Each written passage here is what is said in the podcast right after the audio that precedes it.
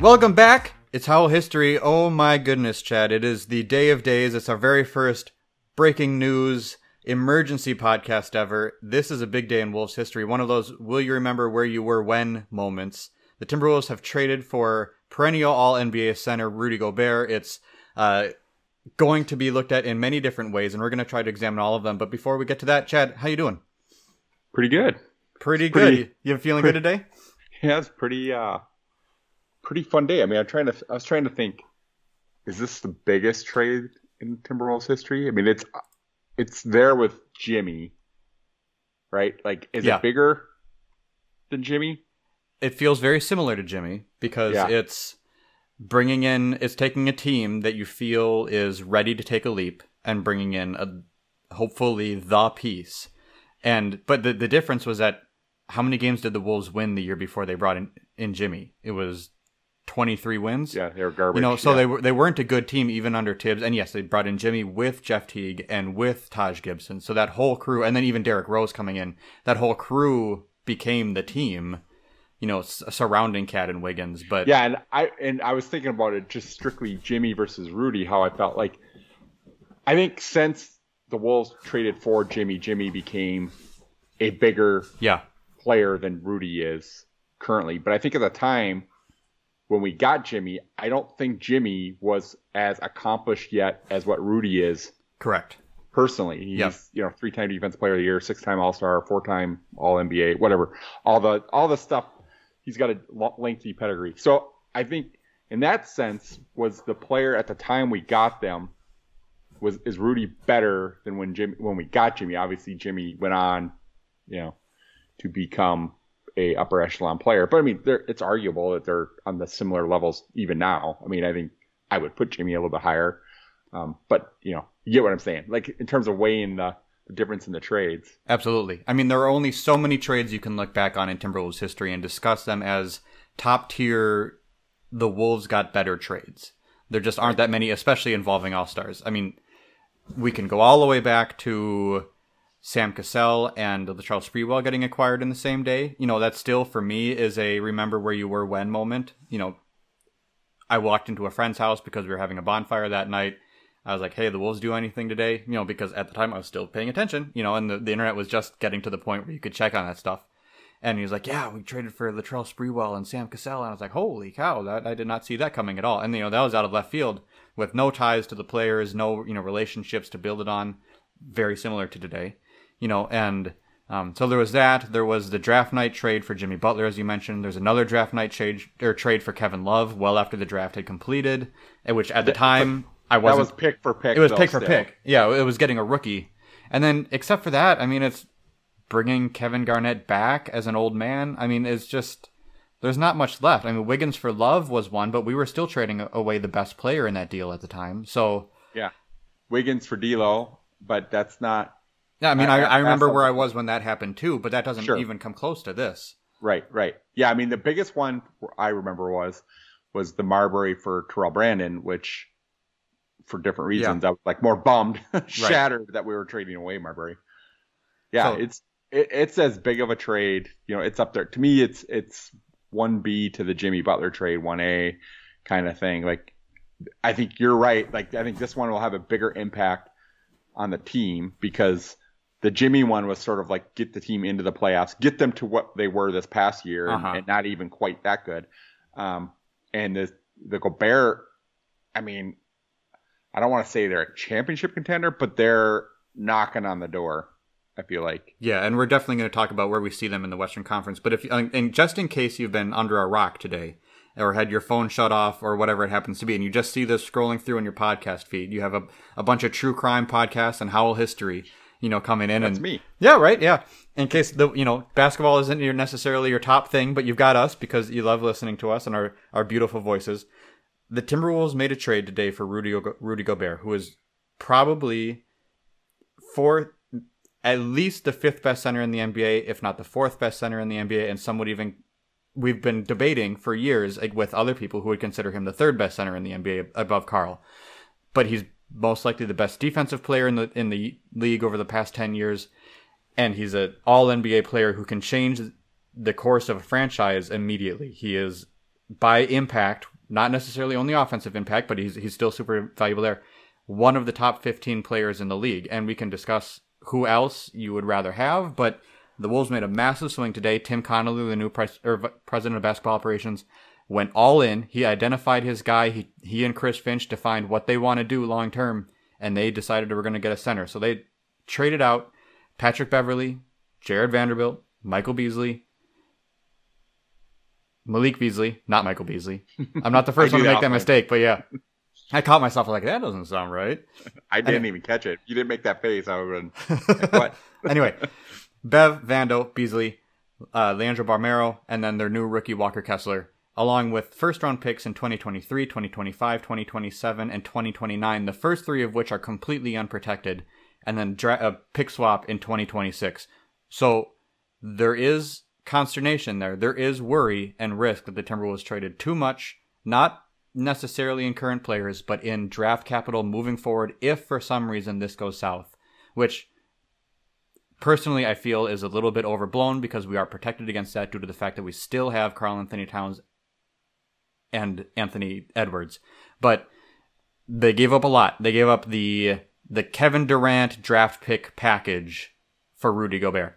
And Kevin Durant's not coming here, so that's, you know, neither here nor there. But that was a lot of picks, and we can talk about whether or not you would have done it, whether or not you would have, you would have considered doing it before they made the deal. But that's the package going out. Where do you want to start? Because there's a lot. Well, let's start on the value. I mean, I agree. Like, you hear 4 draft picks. Some people are calling it 5 because of the swap Kessler. Or Kessler, yeah. 5 like, first-rounders and a swap, essentially. Yeah, however they're defining it. And it's like, so I got a call from my dad right after this trade happened, and he was like, well, how do you feel? Because I feel like it's too much. And I'm like, well, he's like, that's a lot of picks. That's like the Herschel Walker trade all over again. And I'm like, so how do you feel about Walker Kessler? I've never heard of him before the draft. And I'm like, me either. Right. And I talked myself into him, absolutely. Yeah. Sure. I did, and I liked reasons that we drafted him. He's a rim protector. He's not Rudy Gobert. Yeah. You know, he's a guy that you hope is playing in 3 years still for this team. You know, like you see that he can fill a need, but there's no guarantee he makes the team. And you look at all the first round picks around that range, which is where the Wolves should be picking over the next 4 years, unless something tragically goes wrong. Like I wouldn't give up on a Rudy Gobert acquisition for guys of that caliber, right? Right. And then on the flip side, we have a 20-year-old in Anthony Edwards, a 21-year-old in Jaden McDaniels, a 21-year-old in Jaylen Nowell, 21-year-old Naz Reid, 26-year-old Karl Anthony Towns, 26-year-old D'Angelo Russell. It's a really young team anyway. We talked about this in previous episodes that I felt like it was getting too young. Mm-hmm. Like we needed to kind of mix up some of those picks. Like we don't need to keep drafting for the future and taking home runs. We need to fill in around the fringes and get some guys that kind of just help them get over the hump in those final minute situations, like against the Grizzlies, those kinds of things.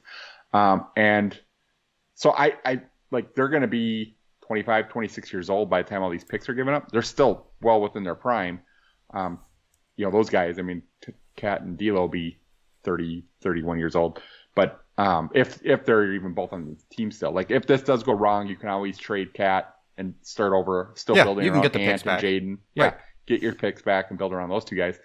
I don't see how you don't do better than what we did this last year.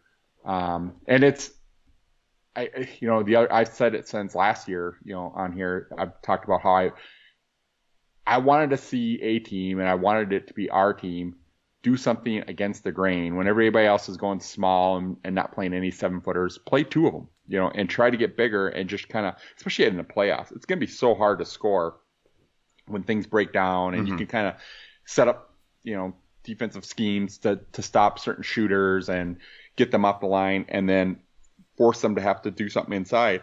And now we have, you know, 2 7-footers and a Kyle Anderson in there that can defend, and a Jaden McDaniels that can defend. I mean, it's going to be a fun defensive team. It is. To go along with still what's going to be a really good offensive team as well. Yeah, I mean, and we haven't even mentioned the fact that Karl Anthony Towns agreed to his 4-year Supermax extension. So we have him locked up for 6 more years. In a year, we're probably going to be discussing a net contract extensions with both Anthony Edwards and Jaden McDaniels. So we will have them for most likely 6 to 7 more years. And we're going to be locked into these guys. This is the team. And if something goes bad with Rudy Gobert, you traded a lot for him, but I don't want to diminish the impact that Patrick Beverley and Jared Vanderbilt and Malik Beasley have had on this franchise over the past 1 to 2 years. It's been large. It was huge this last year. They changed the culture. Bringing Bev and Vando into that starting lineup took this team from struggling through the first 10, 15 games of the year to actually finding an identity, swimming upstream, figuring out what they're going to do, and making their way into the Western Conference playoffs. And that can never be taken away from them, never be taken away from the experience we had with them. But those types, like, we got Beverley for Jarrett Culver and Juancho Hernan-Gomez. Like, those trades are going to be there. And if we trust Tim Connelly to work around the edges, to be able to find the right role players, the same way that he just did with Kyle Anderson, and what some are saying is so far the best free agent deal of the summer. We have to trust him that he's going to find the role players, because all Timberwolves GMs have been able to find the role players. We've never been able to find the stars to take this team above a lower half of the conference position in the playoffs. Like, we've only been the higher seed in a playoff series twice in our entire franchise history, and once was in a year when the Lakers just didn't try for the first half of the year and we lost in the 4-5 series in 2003. Like, what does this franchise have to show for keeping all of their assets, or even not keeping all of their assets but not going for the superstars? Like, that's where we're at right now. This team is going all in. They're trying to identify what it is that's going to make us different than everybody else and give us an advantage, instead of having to continually identify what they're doing and flexing to that, make other people flex to us. And I agree. We've talked about it a lot. Zigging when everybody else is zagging, trying to just put the different sides. Having guys like Kyle Anderson and Jaden McDaniels and Anthony Edwards out there as perimeter defenders with Gobert on the back line is night and day different from what Utah was able to put in front of Rudy Gobert. And he is going to look so different. Even the difference between Mike Conley and D'Angelo Russell, where they're at in their respective careers. Like, we've begged on Russell plenty, and through that whole process understood what his value is to this team. And it's never been that we just don't want him here. It's, at the time, it was what else could you get for him? But with Gobert setting screens, running the lane, Karl being a pick and pop partner or running his own offense, Edwards being a primary offensive creator, and McDaniels spotting up, whether that happens to be in the corner or as a catch and drive guy, like, they have plenty of offense, and D'Lo's just going to be able to thrive in that with the different partners that he has, and especially with everybody he's going to have behind him defensively. Oh, I think this makes this Gobert becomes the best partner D'Lo can possibly have. It goes from, we trade away Beverley, who is, I think, problematic to put with D'Lo because he takes away some of the possessions. He's another ball dominant guard that's distributing when you already have two other ones with Ant and D'Lo. So I think that clears up more room for D'Lo to be able to kind of get back to his game. Right. But then I also think, like when we talked about it even last episode about potential trades, and I was sort of against, I didn't think we needed to panic. So I was totally content with kind of taking this team with a couple additions like the Kyle Andersons and kind of going into next season and just seeing how the young guys develop, because that still has to be your biggest area of growth overall. Like, mm-hmm. It's where Jaden and Ant, what can they become? And I think that's what we expected, right? That was kind of the baseline that we were looking. And this helps them develop as well by having an anchor on defense now that can kind of take some of that pressure off.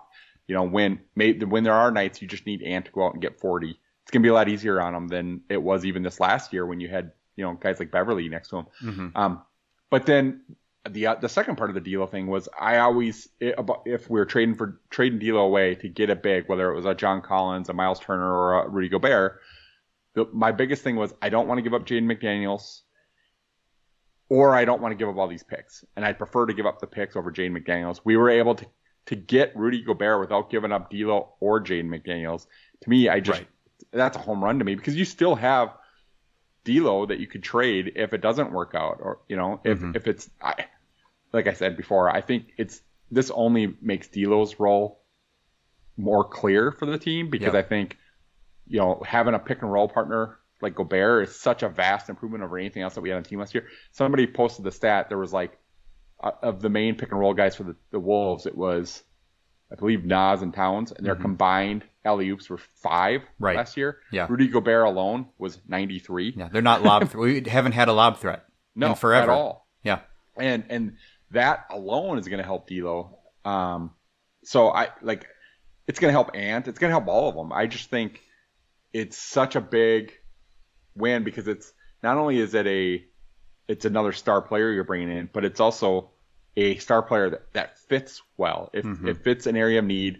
You know, the other area, rebounding. We didn't even talk about rebounding. We talked about rim protection, but we struggled with some rebounding issues at times. And now you bring in the best rebounder in the league. You know, it's just, it's going to be fun to have a twin tower.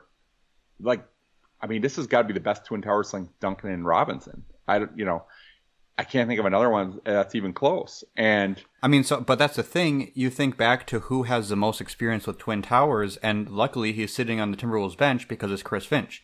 He started off with Nurkic and Jokic. He then went to work with Anthony Davis and DeMarcus Cousins. He has made this work in multiple areas, and yeah, the guys have different skill sets, but so do Towns and Gobert. They're completely different players. So if you consider the fact that Towns makes Gobert's limitations on offense unnecessary or unwarranted, irrelevant. You have to look on defense too and say that Gobert then makes the concerns about Towns playing power forward also irrelevant, because maybe the two of them together are not Joel Embiid and Ben Simmons defensively as a 4-5, like, but at the same time they're going to be pretty close. And they're light years ahead of Joel Embiid and Ben Simmons offensively. Right. So it's just a matter of how do you make it work? And there's nobody you trust more to do that than Chris Finch, who has done this in the past and has expertise at it. And not only are they close to Simmons and Embiid, if not, you know, neck and neck, Simmons and Embiid had nothing like an Anthony Edwards next to them. They had, you know, D'Lo was similar in Tobias Harris, you know, in terms of like level of play, but I think D'Lo's a better fit with these guys than like Tobias Harris is with them. I mean, Tobias was essentially the Beasley role for them, just a better version of that. Whereas D'Lo's going to be the guy, you know, like throwing up those lob passes and using the pick and rolls, and that Gobert's going to provide now that, you know, he didn't really have a pick and roll partner. Yeah, I mean, if you want to look at the best version of that Philadelphia team and you want to compare D'Lo to the Tobias Harris, Anthony Edwards can be the Jimmy Butler for what they had for that half of a season. Yeah. And they were one bounce away from a Kawhi Leonard shot from most likely being in the finals and possibly winning it due to the injuries to Golden State. So if that's the level that we've put ourselves on, if that's the competitiveness, if that's the expectation that we're looking at, that's... And you didn't even throw in Jaden McDaniels. They didn't have a Jaden McDaniels either. Right. Like, so now you add a Jaden McDaniels. I think they had JJ Redick at the time, which is...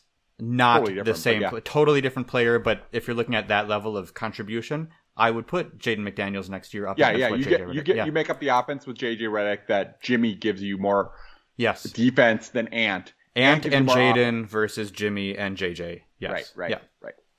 So I like it's a, I hadn't thought about that comparison, that team comparison heading into it, but I think it is at least the level of team that we're looking at right here. And yeah, they could be a little bit clunky right away, but they have the rest of the offseason. They have all of training camp to start figuring out what this is going to look like.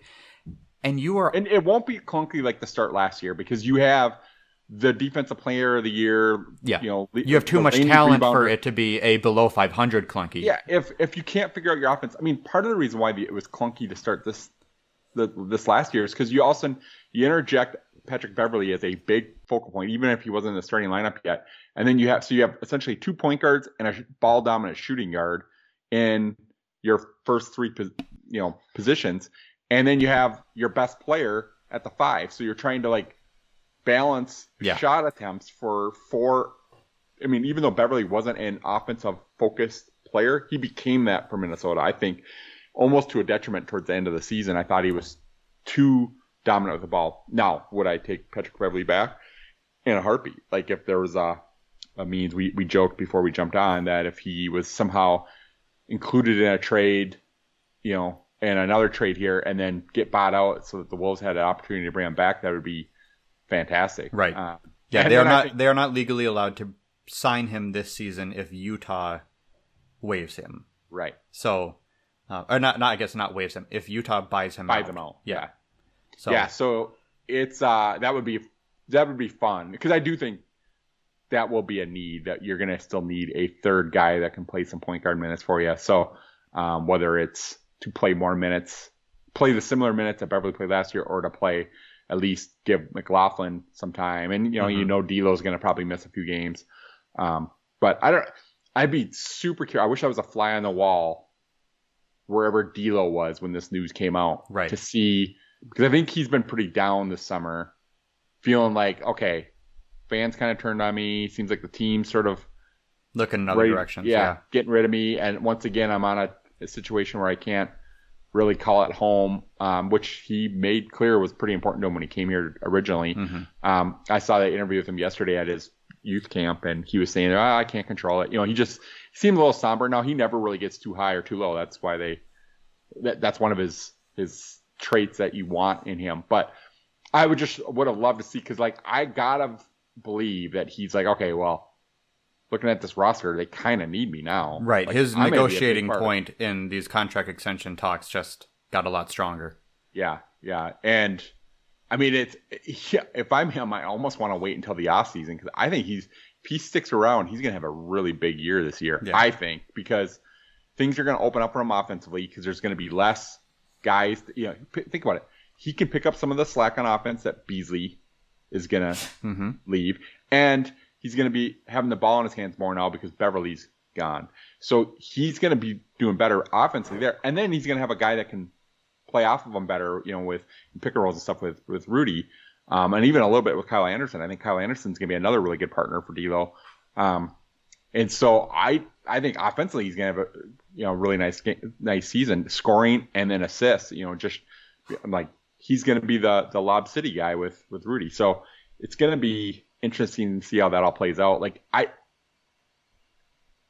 It's hard to say. It's I don't know what the Wolves do with D'Lo going forward, because you sort of have to trade him or re-sign him now, right? Because you can't let him walk anymore, because then you're over the cap, so you're not going to be able to add that third player anymore, or fourth player now, whatever it is. It's so weird to think we have two Supermax guys right now, plus a guy that's going to be up for a max in Ant, and another max player in Deal. It's this small market. I saw somebody post at the StatMuse, the Timberwolves are currently the only team in the league with two $200+ million players. Yeah, that seems hard to believe. I would have thought, wouldn't Brooklyn with Kyrie and KD still technically their contracts weren't long enough to have reached that. That threshold. Okay. And these $200 million contracts are only recently due to the cap increases the last couple of years. So still, it's just you think AD and LeBron, or you'd think that there would be a couple other combos out there that would have still hit that. So I was just trying to think where that would come from. Anyway, it's kind of cool. The small market Minnesota Timberwolves are the first team with two of them. Right. This new ownership group is coming in and going all in. If for some reason they hit a point in a year or two and they say, we got you these guys, we brought in these guys, but we're not willing to pay the luxury tax to fill in anything around them, we're going to have a whole nother conversation at that point. Because if you bring in Rudy Gobert and you offer Karl Anthony Towns a supermax, you're going for a championship. And if you are going for a championship, you have to be okay to pay the luxury tax at some point.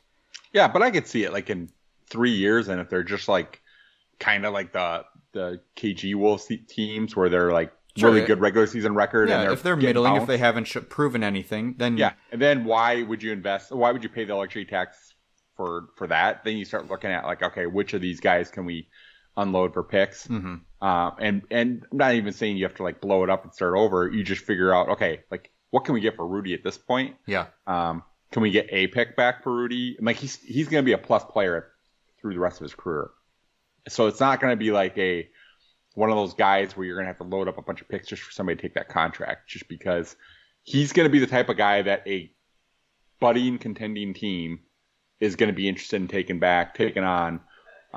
So I don't think there's a ton of risk from that standpoint. I mean, so that's why I say I just don't think giving up the 4 draft picks plus Kessler, who nobody even in Wolves Kingdom, I never even heard his name till draft night. He never even came up in the mocks or in the stories that I saw. Now, I'm sure there's people that watch a lot of college basketball that know more about him, but I just don't think that's a reason to not make a trade is for, you know, a Kessler level player. Yeah, the Wolves are sitting at 19, and the only thing that was unanimous across Wolves Twitter was that people did not want Walker Kessler to be the pick heading into pick number 19. Right. So like nobody knew who they wanted. There were 13 different opinions out there because there was no unanimous, there was no consensus player that they should be going after. It was just everybody felt would have been disappointed with Walker Kessler. And the only reason that people talked themselves into it was because they traded down and got that second first-round pick as well. So they thought that the value play was at least there. Like, even if they took him at 19, I would have been one of those guys that would have... I didn't feel like I didn't want him even then. Like, when he was there at 19, I wasn't really thinking, oh, we can't draft him because we're terrible at evaluating tall white guys. I just was like, well, there's nobody here at 19 that I'm like going to be excited about. Yeah. So I don't really care what they do with this pick. I don't care who they take. I don't care if they trade down. I don't care if they trade out. I really didn't have a strong opinion either way. And the fact that the weird thing is, looking back at it, they traded and they ended up getting an extra first-round pick that night. And they didn't use – well, I guess they did use one of them ultimately for the Rudy Gobert because they traded Kessler. But it would have been interesting if they would have picked up a future first-round picks with some of the – Instead of current? Yeah, instead of current ones, how that would have worked. So I guess maybe they had this – playing all along because now Moore becomes a little bit more important. Yeah. Because he actually has a spot now on this team where, you know, there was a chance he could have been relegated to the G League for the season. Now I think, you know, unless he's just awful in summer league, that he probably makes the roster. I mean, as a first round pick, he's going to make the roster. It's just he's going to sign his 4-year deal. Yeah. But yeah, we just the other night when we were recording, we were talking about like, well, there's not really any room to add anybody. And here we are. Right. A few days later. Now we need like, okay. We got 4 open roster spots all of a sudden. Yeah. It's, which is fun because now it's like, oh, what's next? What direction do we go? You know? So let's take a look at the current roster as it stands after the trade today. We have D'Lo at point guard, which will bring that back just a little bit more. We need to talk about what he's going to mean to this team moving forward. We have D'Lo with and J-Mac, and that's really it. And D'Lo himself has always claimed to be more of a combo guard, but he's just going to have to be the point guard moving forward. I honestly think that he just started claiming that this year, and I think he started claiming that this year because of contract. Sure, yeah, he wants to increase his own value, but yeah, I never heard him say he wasn't a point guard before. Yeah, you know? But so he's a starting point guard, and with J-Mac as currently the only backup option at that position, there's going to be a lot of D'Lo. And I know that they love J-Mac. I know, and both of them are going to worry less about their defensive deficiencies with Gobert behind them and Kyle Anderson, Jaden McDaniels, and whatever that happens to look like. So they'll both look better defensively. Hopefully they can figure out the scheme around them offensively. So they have those two. Ant's going to start at shooting guard, which I think is what we've been asking for, especially with Jaden starting at the 3. That's been one of our primary goals this offseason. I think we were kind of hoping that it would come at with the addition of a true power forward next to Karl, but that's not necessary. We weren't going to get a power forward as good as Rudy Gobert, so they still slide him down. Ant's at the 2, Jaden's at the 3, and the backup wings are going to be Jaylen Nowell, who they've been going out of their way to praise. Another small piece of news from the last few days is they did pick up the options on both Jaylen Nowell and Naz Reid, so they're coming back at their $1.9 million salaries for one final year before they'll be unrestricted free agents in the upcoming offseason. So they will not have the restricted free agency that they could have had if they had chosen to decline those options. But, I mean, if you look at a guy like Jae'Sean Tate down in Houston, he had the same deal, the same option that, down there. They declined his option, kept him at restricted, and then brought him back essentially at the full mid-level. It was, $7, $8 million a year. So I think looking at the other salaries on this team, I know that you're taking a risk in letting these guys be unrestricted next year, especially if Noel has a much larger role with Beasley moving out and Beverley moving out. But I don't know if you could have just locked yourselves into 3 years at $8 million apiece for him right now. So he's going to play a much larger role unless they find more shooting somewhere else, which I think they need to keep looking at. But then they'll have Taurean Prince, who's back. We talked about him in our last episode. We had that piece of news, luckily. Everything else has been new. He'll be, you know, either a small forward, backup power forward, to be able to play both those forward positions. Wendell Moore Jr., he'll be, you know, backup 2 and backup 3, so he'll play both of those positions. And then, as we mentioned, they brought in Kyle Anderson, slow-mo from Memphis, one of the top value adds in free agency so far. He's going to be perfect for this team. His length, his defensive efficiency. The only thing he doesn't do well is shoot the three-pointer, and that has even come and gone throughout his career, so it's going to depend on what that season looks like. But his ability to distribute, his ability to create off the dribble. And when you say can't hit a three-pointer, we're not talking Vandal levels. No, I mean, he's just not – he's not a plus shooter. He's not Taurean Prince, or he's not Beasley. His value is not in his shooting. Right. So, but he has value everywhere else. Yeah. So if he's not – shoot. Yeah. If he could shoot, he'd be a $20 million player. Right. Absolutely. And we brought him in at 2 years, 16 or 2 years, 18 million. Yeah. Yep. 2 years, 18 million. So, but they guaranteed that second year. So it's going to dip into next year's cap space a little bit, which we'll talk about when we get into the D'Lo conversation. They were willing to invest a little bit more in the future. So they'll have him probably at the 3-4 as well as Taurean Prince. Moore is a 4, and I would assume Prince would be more of a 3. Which I think works better for Prince as well, as we talked about last episode. And then, like I said, we have Wendell Moore, who will be there as injury insurance for any of the shooting guards or small forwards. You know, if any of Prince or McDaniels or Nowell or Ant go down for any period of time, at the moment, Moore's going to have to step in and play because they're going to need him on that depth. And then that big rotation, man. I know we talked about Prince and Anderson as possible backup fours, but Karl at the 4, Gobert at the 5, and I can't believe this is the case, but even with sending out 5 players in a trade today, Naz Reid is still on the roster. But I think actually Naz fits really well now. The whole issue we had with Naz, and I've said it so many times, it's getting old, is that he's just a poor man's version of Cat. Yeah. But when you have a generational defensive player now to kind of anchor that 5, like you kind of don't want to go too defensive centers. Mm-hmm. Like you kind of want another offensive minded center, and it'd be hard to find another now, especially when you're paying a combined nearly, what is it going to be, $70-80 million a year to right, your two bigs. Yep. You can't go out and spend another $8 or $9 million a year on a third, right, on a center. Backup center. Yep. So you know, Naz is kind of in a perfect spot now. He probably won't make the team next year. Somebody else will probably pay him more than we can afford to pay him next year. So this is probably his last, run with the Wolves. Because I think if they have to prioritize based on what the roster is today, next year Jaylen Nowell will be the priority over Naz. Absolutely, right. You're going to be. They need guard depth. Yep. Yeah. But who knows? A lot could change. I mean, a lot changed since the last time we talked. So that was 3 days ago. Yeah. Yeah. So we could be sitting here with 6 point guards next time we talk. But yeah, I just think it's. I mean, I've always liked Naz better than you anyway, so I like Naz even more with the team as it is now. I mean, I kind of touched on it last time when we were talking about it with Kessler. That's like, okay, well, now you have your rim protector. Yep. Naz and Kessler can flip between them depending on what they need. If they need defense, they can put Kessler out there if they need it. Now you have your defense offense set for the bulk of the game. It's just Naz is just gravy. You put Naz out there with Kyle Anderson, who can't shoot. Naz can shoot. Now that's a perfect combo too. It's almost like Kyle Anderson becomes the poor man's Gobert, right? And Naz becomes the poor man's Cat as your backup. And they're just going against other backups. So yeah, and I was thinking about that, and with the way that we looked at the roster a lot last year, we really wanted it. We talked a lot about we need to find a starting power forward, so that Vando and Naz can be your backup bigs and play next to each other. And on one hand, Kyle Anderson can slide into that really well because he is the defensive power forward at that position. He's not the shooter, but he's going to do a lot of things really well that Naz doesn't do, and they're going to complement each other well. But at the same time, if everybody's healthy, there should never be a minute in an NBA Timberwolves basketball game that Karl Anthony Towns or Rudy Gobert are not on the floor. Right. So it's not going to be exactly the same first unit, second unit that we were very used to last year. Yeah.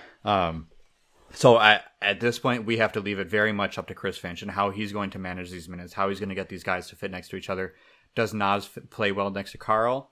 I don't think we have seen that as evidenced yet.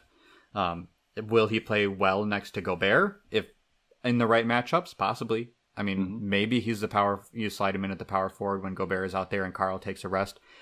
I guess I'd be surprised by that because you still have Kyle Anderson, you still have Taurean Prince, and with Gobert in the back line, you can give up that a little bit of size and have, you know, more spacing around him when Karl's not on the floor. So I don't. Just like we talked about with Moore, Naz is mostly going to be a guy we trust on a cheap contract, just for when one of these guys is down. You know, I think we're gonna see a lot less Naz this year than we saw last year, even though his experience, his skill level should be increasing, you know, year over year. Well, yeah, we definitely will, because it's going to be a lot harder to take minutes away from Rudy Gobert than it was over Jared Vanderbilt. Yeah. You know, Vanderbilt was a liability on offense. Like, that's it. It is just what it is. Like, and Kyle Anderson's not going to be a liability on offense. Rudy Gobert is not the offense, an offensive juggernaut, but he's not a liability on offense. Like, so it's going to be hard for Naz to take those minutes away. That being said, I could see we might still see similar minutes because we might have more blowout victories. Right. So we just might need, and Naz might be just playing a lot of fourth quarter minutes because there's, you know, we're up 25 in the fourth quarter.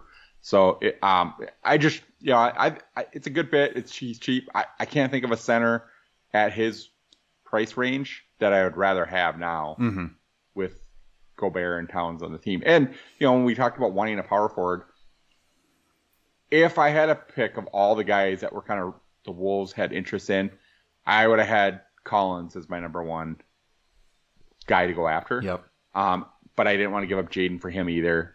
I didn't really want to give up D'Lo. It would have been a similar package that we gave up for Gobert with maybe less picks for Collins. One pick. Yeah. I mean, It's Beasley. If you're willing to include Beverley, maybe that's more value there. But it's always been Beasley plus something plus a pick, you know, and trying to figure out what that looks like. Yeah. But now, you know, like, the fact that we got Gobert without giving up D'Lo and without giving up Jaden, it's almost preferred to me than the original Collins idea. And I think you kind of just got yourself the best power forward in the league and by adding Rudy Gobert, because now Karl becomes the de facto best power forward in the league. I don't think can't think of a power forward I would take over him unless you count Giannis. Right, that's always the differentiator. Yeah, you count Giannis as a power forward, and he's going to be better than anybody at any position you put him at. Exactly. So, yeah. So I mean, and for those of you keeping score at home, that's 11 players, and we have at least 3, if not 4 spots to fill. They left a little bit of space in the mid-level exception with that Kyle Anderson offer in case I've seen some people assume that they're leaving space so that they could sign Josh Minot to an actual NBA contract, because you can't do that at the minimum for longer than 2 seasons. So if they want to sign him for, you know, the Gupta special, you know, the 1 + 1 + 1 + 1, or even 2 + 2 team option years, whatever that looks like, they have to have a little bit of space over the minimum to do that. So they left a little bit of space on the mid-level, and maybe he's an end of the bench, you know, guy that spends most of the year in the G League rather than a two-way. Nathan Knight is another guy that was a two-way last year. They kept him around on a qualifying offer, so they have right of first refusal on any offers he receives this year, as well as if he just wants to come back as a two-way player again next year, they can do that. And that would change the Naz discussion too, because I think Nate Knight comes a little bit of the poor man's Gobert. He's not really a defensive player, but he's a springer. He has He has the ability to be more of a shot blocker than Naz. But he can also shoot, as I keep pointing out. Like, when you watch him and shoot around, he can actually stroke it. So I guess what I'm saying is, if Nate Knight ends up sticking around, then I could see shopping Naz and getting something for him this year before that comes up. And maybe you get to a team where you say, hey, you don't give us your first round pick, even if it's a late first round pick for Naz Reid, you get a guy that can play center for you. You know, I mean, Naz will have value to a lot of teams this year. So if they do end up moving them, you know, I think you can get some value back. Yeah. I mean, and the only rumors that either of us have seen since the Gobert trade went down, now that they have open roster spots, is that they have checked in on the Martin twins, Cody and Caleb. They've played for multiple teams, different years, different teams. They've never really played together. I don't know if that means that they're looking to bring both of them on or one of them on, but they would both come in as a necessary and needed shooting threat off the bench. there have to be more irons in the fire at this point. They have to be reaching out to other guys that might be willing to come in at the minimum. Either that or maybe there's another trade in the works. But if we look at the rest of the roster, there's not a whole, like you said, maybe you move Naz for, I don't know, a guard, you know, whatever it happens to be. But there isn't that, like, this is the one spot that we need to identify depth chart wise. There might be a skill that we need. We need more shooting. But there isn't that spot on the depth chart. You couldn't say, like, we don't have a backup point guard, because we do. We can't say we don't have a backup shooting guard that we trust, because we do. It's like to get a little bit more defense in the point guard position. Like, you know, a backup point guard that is just a really good defender, even if they're not a shooter. I would take them because, you know, McLaughlin and D'Lo can both shoot. Like, if you can just get a guy that can play, you know, really shut down the point of attack defender for a few minutes when Ant needs a rest or whatever, you know, and even if Ant's not always the best at that either, he rises to the occasion sometimes. He kind of loses interest sometimes. So if you can find another, doesn't have to be Patrick Beverley level, but somebody that can add a little bit more grit to the defense at the point guard position, I would like that. And as you pointed out, shooting, although I'm not overly concerned with shooting, because I think Jaylen Nowell can be a good shooter. I think Taurean Prince has shown that he was able to fill in when Beasley was down and become a really good shooter for us. I think D'Lo will be better at shooting. McLaughlin's going to play more minutes as it stands right now. Mm-hmm. He's probably a better shooter than even Beverly was last year. So I don't know that shooting's going to be super crucial. Like I said all along, whatever moves we make, I wanted the moves to make sure that Ant and Cat had not less touches than what they had this last year, and if anything, more touches. And I think adding Rudy Gobert does that. You take away how many three-point attempts that Beasley was taking a game, even if he was doing well with those. Like, I still would rather those go to Cat and Ant and D'Lo than Malik, and so that opens that up for them.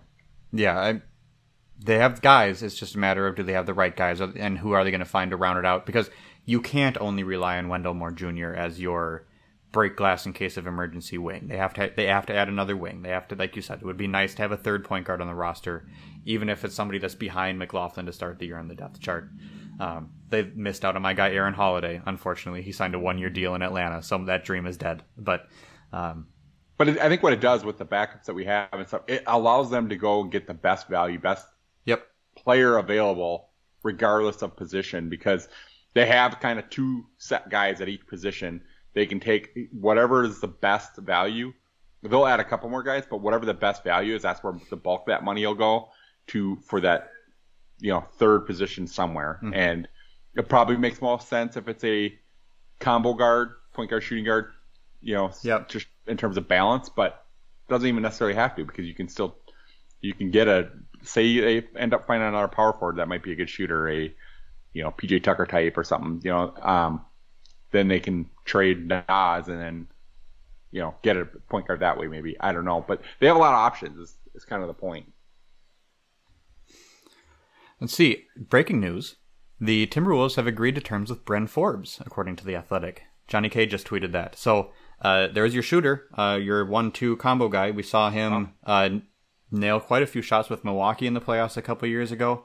I'm going to pull up Bryn Forbes' stats right now so that I don't misspeak. I believe my opinion of him and my expectation that he's coming in as a shooter, and that's what they're looking for. So give me 1 second. Basketball Reference. Let's see. Bryn Forbes, 6'2", 205, right-handed shooting guard / point guard, 6 years NBA experience with San Antonio and Milwaukee, back with San Antonio and a little bit of time in Denver last year. He is a career 41% three-point shooter, so we'll take that. He's going to be a shooter off the bench, and I think if you're looking for minimum guys that are coming in to fill guard roles, it's about as good as you're going to do. Yeah, and the comments on Twitter are all positive on this one. It's all W. Right. Some nice memes getting posted as well. But so there you have it. Like, we literally, I was just saying, it looks like a combo guard type guy would be the right kind of position to fill out for balance, and there they go. That's who they first they bring in. So super interesting. Yeah. So I think that's, you know, that's 12. You know, whether or not they added Minot to make it 13 will be another thing. I think the final piece to touch on today is what this means for D'Angelo Russell. We mentioned it makes him more valuable to this team. His role is going to be larger. He's going to have we think it's going to be a better combination of players around him. And the situation has changed for this team. They no longer have the additives or the sweeteners to put with him to trade up for something. They don't have he fills a huge need in this team. So if you move him out, you have to bring back a starting point guard back. There's no longer the flexibility to go trade him for a big and then use your mid-level to bring in a point guard or to find a point guard another way, because you've traded everything away. There's no more trade to bring in a replacement. And not only that, but we now are at a point where the maximum cap space with the current roster that we can come up with next season, even in our gap year, our window that we've been talking about for weeks, is about $20 million if we just let everybody walk. So you can no longer even replace him with superstar number 3, you know, or max contract number 3. We already are going to have max contract number 3 because we got Gobert, but max contract number 4. So that negotiation with D'Angelo Russell has completely changed. And yeah, we might be down on what he did in the playoffs, or we might have wanted more out of him at different times last year, but he is what we've got at this point, and they need to start having that extension conversation. I still wouldn't expect them to walk in and say, well, now that we got Gobert, here's your maximum contract extension offer. They still have a year left on that deal, and like you said, he's going to get a chance to play really well. So I think there's less risk of, if you wanted to play out the season and see where it goes, of him shutting down on you, because he's going to see the opportunity in front of him as well. If he plays well this year and they're a number, 2 or 3 seed in the Western Conference, that's going to make him a lot of money. So he's going to have to put in the effort this year no matter what. But if he does that and he's a max guy and you could have gotten him for less than a max this offseason, I think that conversation should be had at this point. Yeah. What's the number for you that you'd feel comfortable with if you were to extend him before the season started? I mean, mid-season, I kind of hypothesized that we'd see like a 3 for $90. I don't want to see what his new max could be. I also think that, rightly so, he would be insulted by something that's a major pay cut.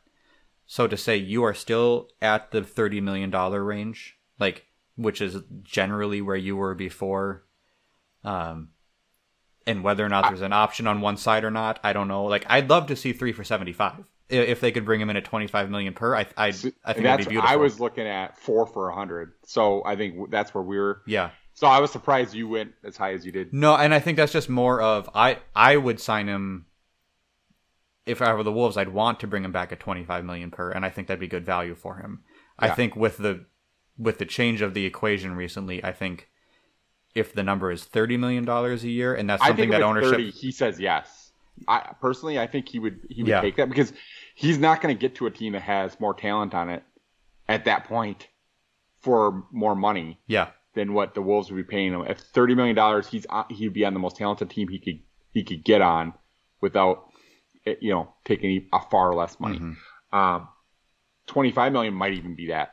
It might be, and that's what they should be shooting for. Because I think at that point, then you can look at it and say, we have a top half starting point guard at a good value, because we're seeing what other point guards sign for. So when you're looking at him at 33, 34, 35 million, that's when you start to say, like maybe they have to bite the bullet and just say, like, yeah, this is our team, and if we lose him, we can't replace him. It's the same position Dallas is in with Jalen Brunson right now. Right.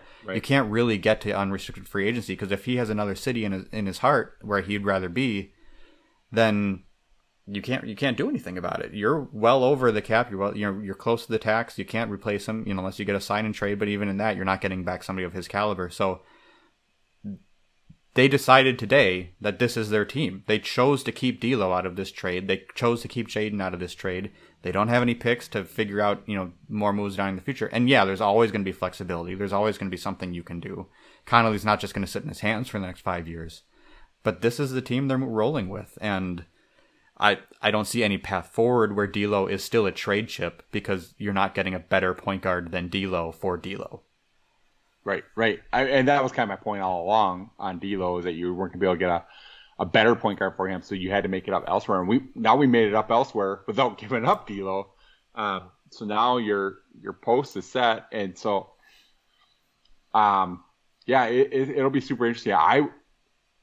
I would at least start having that conversation with him and just kind of getting a feel for where he's at. I think he would probably feel better. He keeps talking about security. So I think if you make an offer to him, I think the $30 million a year he would just accept outright. I think that puts us in a pretty tough spot with three max players plus a $30 million a year player in a few years. Yeah, it's a lot of money. It's a ton of money. And so that makes it tough. But does $5 million a year make a big difference between 25 to 30? You know, I don't know how much of a difference that'll make. I mean, if you're into the repeater tax, it could be the difference of $15 million a year, which I'm sure the ownership group's not going to be wanting to toss that away. So, I'm taking a look at the spreadsheet that Dane Moore continually tweets out every time we make a transaction, because he keeps track of all the Wolves' salaries here and into the future. And right now, the Wolves, after the Rudy Gobert trade, are sitting at $116 million in guaranteed contracts for next year. I take it back. Not guaranteed, but most likely guaranteed. Jordan McLaughlin, Jaden McDaniels, Anthony Edwards are not going anywhere. You know, and right. Taurean Prince is in that list at $8 million, but I'd be surprised, since they're not going for maximum cap space, if they would just let him walk over $8 million. Yeah, you know, so that's super cheap for what he provides. So. And even if you let him walk, you're at 108 with $21 million in cap space, and you need a bunch of spots to fill. So the likelihood that you'd be filling that spot with one player is low. So, so I'm assuming that they're coming back. They're at 116, but the tax line next year is probably at about 158. So they're 42 away from that. And that is, let's see, 8 players. If you bring back D'Lo at $30 million, you have $12 million left for 6 players. So that's 6. You can add 6 minimum contracts if you want to stay under that tax line. So that's really the question, is going to be, where do they feel like they're at, and are they willing to start paying the tax as soon as next year? 6 players wouldn't be. You said 8 players plus D'Lo. D'Lo would be 9, and then you'd have 6 open roster spots to get to up to 15. Full 15, yeah. Yep. Okay. So you could sit at 14 if you want to. They've done that the last 2 years because they got too close to the tax line. But if they're willing to pay the tax, and especially a small tax amount, they could jump right in, because 2024-25, it's Gobert, it's Towns, and Wendell Moore right now on their cap line. And yeah, that'll include Ant, and yeah, that'll include Jaden. But everybody else is, floating away. So, and that's the hard part with D'Lo, because Ant's going to get the max. Yep. If Jaden comes close to reaching the potentials that, I'm the biggest Jaden lover out there, but he's become as untouchable as anybody on this organization. And if he hits that potential, he's going to be a really expensive player too. He's going to probably be a $20-25 million a year guy if he gets close to what people expect him to. So that's just, it's so much money. I can't even wrap my head around it. It's that much money. It's going to be a lot. And that's really the only thing that's going to come in to get in the way of this. And maybe Connelly still isn't a fan of D'Lo. Maybe he decided that we need to keep D'Lo out of this because he's our only chip left to change the roster in any way. If I wanted to turn him into 2 guys, whatever it looks like, I don't know. But the reality is, it's Chris Finch that's making a lot of the roster decisions. Yeah, and I said it last episode. When Chris Finch talks, you kind of have to believe him. And he talked last time, when he was available to media, he talked about how important Jaylen Nowell is going to be this year. And then look what happens. They trade Beasley. They asked him, is D'Angelo Russell going to be on the roster next year? And he goes, well, I certainly hope so. Yeah. He's been a champion of D'Angelo Russell since he got here. I think D'Lo felt like maybe he lost a little bit of that trust from Chris Finch in the playoffs, when he wasn't even on the court in the closing moments. And I think this proves that trust is back. The fact that he was willing to move a guy as important as Pat Beverley to bring in, or to keep D'Lo and bring in an anchor on the defense. To me, it seems like it's a sign of respect to D'Lo. Like the moves they made are as important to D'Lo as they are to the team. Yeah, you know, or should be for his individual success, I think. I mean, as we've talked about before, he slightly bristled at Pat Bev, especially when Pat Bev got his extension and D'Lo didn't. He lost a little bit of control of the team, rightfully probably to Ant, as we continue to try to make him into the next franchise player or franchise player 1A, 1B, or 1C, you know, with Karl and Gobert on the rosters now. But he didn't need to be losing control of this roster to Patrick Beverley. That's the weird thing, because he's still kind of going to be the fourth guy now with Gobert. The difference is Gobert opens things up. He's going to make D'Lo a better player, and vice versa. D'Lo will make Gobert a better player in a way that Beverley didn't make D'Lo better. Yeah. Rubio didn't make D'Lo better. So D'Lo was always sort of like forced into a position where he's sharing the load with another creator. Yeah. And I think this opens a lot of that up for him. I mean, McLaughlin had a nice run in the playoffs, but again, he didn't have Dylan Brooks guarding him. You know, and they're going to lean on him a lot too. And McLaughlin's going to have a large role this year as well. But yeah, and the nice thing is McLaughlin has a little bit of a D'Lo type personality. Never too high, never too low. You know, they're different types of players, but personality wise, you know, so it's I just wish the season was starting next week, man. I know, just ready for it. I mean, we're excited. We'll have another episode soon. We'll go into all of the alternatives, the hypotheticals, the would you have done this, would you have made this deal different? The other big trades that happen between now and Sunday. Yeah, I mean, a bunch is going to change. You know, who knows where Kevin Durant is going? There's a lot to look onto. There are reasons to dislike this trade, and I think we can get into those a little bit more as well. But I think for now, this is, like you said, emergency podcast, Rudy Gobert edition. There's no reason tonight to be anything but excited for the 2022-2023 Minnesota Timberwolves. And if you wanted them to take a step out of the play-in group, if you wanted to guarantee that this team was going to go for it and actually care about getting better, this is the best you could have hoped for. They went for it. They picked a direction. They found their guy, and maybe we'll take a look at guys in the league who could be considered better than Rudy Gobert next time and figure out if there are any players better than him that could have possibly switched teams. And I can almost guarantee you the answer is going to be no. Yeah. So let's take a look next week. But this is an exciting day. This is a fun day. This is a remember where you were day. And I'm super excited. And like you said, let's get this started. Yeah. Wolves back. Wolves back, baby. We still got Ant. We still got Karl. We still have Jaden. And even if everything goes south with Rudy, we have those three. And we're not going to bottom out. This isn't a Brooklyn Nets situation. No.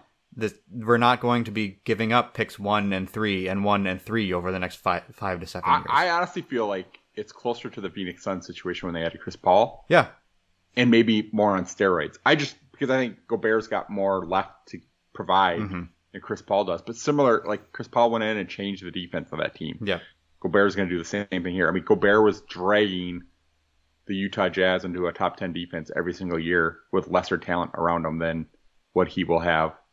Yeah, I think it's a great comparison, because the Phoenix Suns were at a point where they weren't in the playoffs in the bubble year. They had their big run. They went 8-0 in the bubble. They almost made it in. They missed by a game. Everybody was ready for them to take a leap the next year, which... They traded away their Pat Bev, which was Ricky Rubio. And they traded away Ricky Rubio, who everybody loved, who was a starter on their team, who kind of made the engine go a little bit, but they needed the upgrade. And... Yep. They got Chris Paul, who they didn't have to pay as much for Chris Paul as we did for. Yeah, so Rudy Gobert. It was more of a no-brainer, but that comes with a cost. Their window was a lot narrower than the Wolves' window will be. Their window might be shut already, which is why they're talking about trading for Kevin Durant. So, it's just going to open it up a crack more. That guy's already 34. Yeah, we'll talk about that later. But and if we want to get so concerned about how much Rudy's making, he's going to be 34 when this contract ends. Right, he's 30. Durant's age. He's old for an NBA center, but he's only 30. He's old for a Wolves player. Yeah, right. So like I said, we'll talk more about this. We have a full off season to discuss the other moves, the Rudy Gobert move, what this roster looks forward, what it's going to mean, the other guys are going to add to fill out this roster. Thank you so much for joining us. This has been a super exciting day.